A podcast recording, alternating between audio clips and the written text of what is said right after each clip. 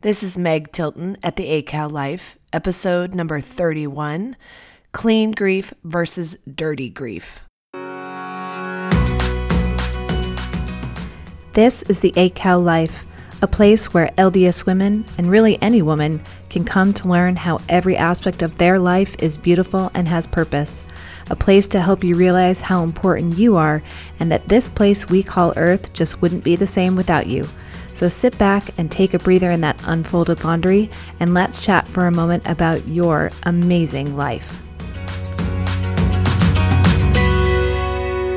Welcome back to the podcast, everyone, this Monday morning. I have to apologize for my voice. I feel like I have a super deep voice, but of course, it's because I got the flu, not the flu, thank heavens but the um, a cold again. Last night I was super achy. Oh my gosh, it was awful. I took some Advil and it was taking a while to kick in, and I had a really hard time falling asleep. But I got pretty good night's rest, and so I'm here recording the podcast this morning. I'd hoped to do it earlier, but it just didn't work out that way. It's also my birthday. So I'm super excited. My husband's going to do some fun stuff with me today and Thankfully, I'm feeling better so that I can do that. It's also pouring rain here in St. Louis, and we have thunder and lightning and just the weather that I love. So I guess I can call it a birthday present from God. Anyway, so I just wanted to thank everybody for all of their kind comments and support of my mom and her interview last week. I know it was something that she was kind of nervous about doing. She says, I don't really have very much to say, which isn't true. And she did such a beautiful job, and I've just gotten so many great responses, and I want to thank all of you for those and for your support. And I'm glad that it helped so many people. It was a great experience, I think, for many people. It was especially a great experience for me and my mom. So I'm glad that we were able to do that. So I'm going to cut get right to the podcast today because I'm afraid I'm going to lose my voice and I want to be able to do that before my voice maybe says bye bye for the day. All right, so today I am going to kind of take a cue from my mom from her interview last week where she was talking about something that I've heard her talk about a lot over the years since the passing of my sister, and that was the feeling of guilt that she had and that she experienced when my sister died. And I find this fascinating because my mom from my perspective, did any everything she could have for my sister. There was nothing that I don't feel like she didn't do, but she still had this feeling of guilt. And she talks about that with me often when we talk about how to support people in their grieving process is this guilt that many often feel. And I have to say that I had my own feelings of guilt when my sister died. And they all centered around the very last time that she was in our home. I remember I was sitting on a couch waiting for my parents to take her down to the hospital where she would pass away. And I remember having this thought, I believe it was the spirit coming into my mind saying, You should get up and give your sister a hug. And I just kind of blew it off. I was 15 years old and I was like, that's not cool. And I was embarrassed. But for several years after that um, experience, I had quite a bit of guilt in not giving her that hug. And in all truthfulness, I still have pangs of it if I think about it. But I have learned that guilt is often not a productive emotion. It's one that gives us information. We can use guilt as a form of information, but to use it as one that we beat ourselves up over is not useful or productive. And so I would consider guilt a dirty grieving emotion one that's not going to help us. And so I'm going to kind of talk about that um, a little bit more today about what those emotions are and what that's like. So, recently, another fellow life coach was on a forum that I'm involved with, and she was asking for some advice on how to coach one of her clients who lost a sister in the Las Vegas shooting a couple months ago. And I think that a response from another coach was so wonderful. This coach's name is Joanne Philomena, and she works with um, widows And she gave the following advice that I thought was so good and I wanted to share it with you. So she said, quote, be aware that she may be experiencing and possibly resisting a lot of feelings like anger, regret, fear, guilt, etc. When I coach widows, they often have all of those emotions and more and are interpreting them all as one emotion of grief. Much of my work with them is to start untangling that ball or of string so they can see each thought, belief, and process each feeling. They come to discover that grief is not what hurts so deeply. End quote.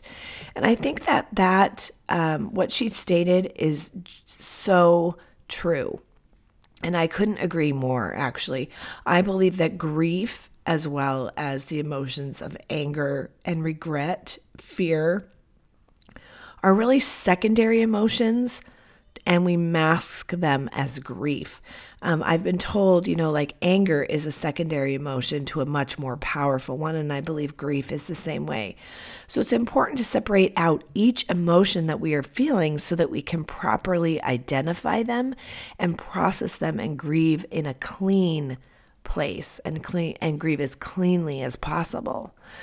And what that means is that we are sad, of course, that we have lost somebody or that we have lost something because remember, grief isn't always associated with somebody dying. And so that is a normal human emotion. If we didn't feel sadness over a loss, then we would be narcissistic and we would be unfeeling and we would be uncaring. So, feeling a loss and feeling sadness, I think, if come at from the right place, are really normal, healthy emotions. But what we do as humans is, is we often layer on a whole bunch of other emotions and we think that they're all this sadness or this grief that we're feeling, but really they are a ton of other emotions that aren't helping us in that grieving process. So, I'm going to give you an example, and this one doesn't have to do with losing somebody. It's a little bit more of a generic example, but I think it's one that conveys what I'm trying to hear really well. So, let's say that you have applied for your dream job and gotten called in for an interview. And the day of the interview, you oversleep your alarm and you arrive 15 minutes late for the interview. You are so flustered that you feel you give incomplete answers and are unable to convey how you would help improve the company.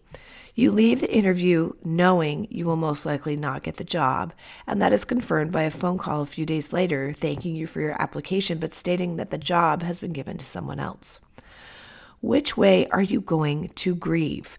So, this is truly a place of grieving, right? You wanted something and it didn't work out in that way. And so now you're going to grieve that loss. So, to grieve, so if you were to go into the situation and grieve from a clean place, it would mean that you would be sad that you didn't get your dream job and you're disappointed, but you leave it at that. That's about the extent of your grieving and the emotions that you feel. You don't start to speculate on how things could have gone differently, or how life would be different if you had gotten the job, or if there would ever be another opportunity like it again in your future. You are sad for the lost opportunity. You sit in that sadness for as long as is needful, and then you move forward. That's really important. Now, Let's take the same outcome where you don't get this job that you wanted and look at it from a place of what I'm going to call dirty grief. When grieving from a dirty place, you think over and over again how you could have answered questions differently, how the whole day would have been different if you hadn't stupidly overslept. You are at a total loss as to where to go from here since there was no replacement for your perfect job. You are embarrassed and don't want to tell anyone what happened. You have a tar- hard time forgiving yourself and wondering if you will ever get a good job anywhere. You start to have negative thoughts about yourself and your abilities. Can you see the difference between the clean grief and the dirty grief? It's really important for us to be able to see that because whenever we are faced with a situation that causes us, us, grief, it is normal to feel sadness, like I said, at the loss. And it is a natural human response to be that way. But far too often, we layer the grief with unhelpful emotions of shame, guilt, anger, regret, fear. I believe it is these emotion, emotions which, if not addressed and processed, can cause us to stay in grief much longer than is necessary. It is also why I believe that the grieving process is so different for each individual. So I believe that people that can gr- grieve from a really clean place, it may take them quite a while still to process all of it. And really, grief, I think, is something that doesn't ever end. I mean, I still get sad about my sister, but the heaviness of that grief is not there on a daily basis. And so I have processed that and grieved that, right? But some some people can grieve actually fairly quickly and I would dare say that it is because they grieve from a place of being clean. They're sad, they miss the opportunity that could have been theirs or the dream that wasn't fulfilled or the person that is no longer there. But they grieve from that place of sadness and they don't layer on all these other emotions. And if they do start to, they address those emotions and move on. That's what's so important. And I think what um, Joanne in her statement gave such good advice about is that if you are helping somebody to grieve or if you're in a place of grieving yourself, to really identify what emotions you actually are feeling and to process those so that you can move through the grieving process more quickly and in a much healthier way. So, of course, you can't always choose sometimes what emotions you're going to feel. I do believe emotions come from thoughts and we are able to choose our thoughts. But a lot of times we can't get a hold of our thoughts to change our emotions. And that's where we have to maybe seek professional help, um, really be able to talk it out. I really um, did um, learn that from my interview that I'm going to be doing next week with Natalie Samus, my interview that I did do with Crystal, with the interview I did with, with my mom, and in my own processes of grieving, that it is so important to be able to talk about the situation, to be able to talk out our emotions over and over and over again, because I think that that is a place of processing them and being then able to move on and being able to get clarity. So, I do want to state that it is much easier said than done to be in a place of clean grieving. But it is one that really helps us move forward if we're able to view it in that way and and help ourselves and help somebody else get to a place of cre- clean grieving faster than maybe they would on their own, or if they're not identifying these emotions, these secondary emotions of um, of guilt and anger and fear. So that is kind of my takeaway today is to make sure that you are really grieving in a place that's clean as a, opposed to a place that's dirty. So in the next week or over the next months or whatever, if you're thinking about this podcast, when you come up against a situation where you experience loss of some sort, remember it doesn't have to be loss over somebody passing away. It can be loss over a job, over a missed opportunity, maybe a house that you wanted to purchase that didn't work work out, a relationship that didn't go the way that you wanted it to to really come and try and process it and um, go through it in a place of cleanliness and to grieve that in a clean manner, to be sad, but then to not layer on all of these unproductive emotions that can kind of keep us in that place for a longer period of time than is necessary. Okay, so that's my little takeaway. So, thank you for listening this week. I am really looking forward to being able to share with you next week um, a wonderful interview that I did with Natalie Samus. She will be talking about the experience she had finding out her daughter Elise had type 1 diabetes. And I just felt that this interview was so important because grief is by no means, like I've said, limited to losing someone to death. And I think Natalie conveys her experience beautifully of that this was truly a place of grieving for her and that she needed to grieve and it caused grief in her life to have, you know, a normal child who had no sickness now have a sickness that she will be dealing with the rest of her life. And so I am looking forward to being able to share that beautiful interview with you. She did a wonderful job. So until next week, I hope I get my voice back. and I hope you all have a wonderful week and that you all can find the beauty in your life no matter what situation you may be. And I will talk to you next week. Bye bye.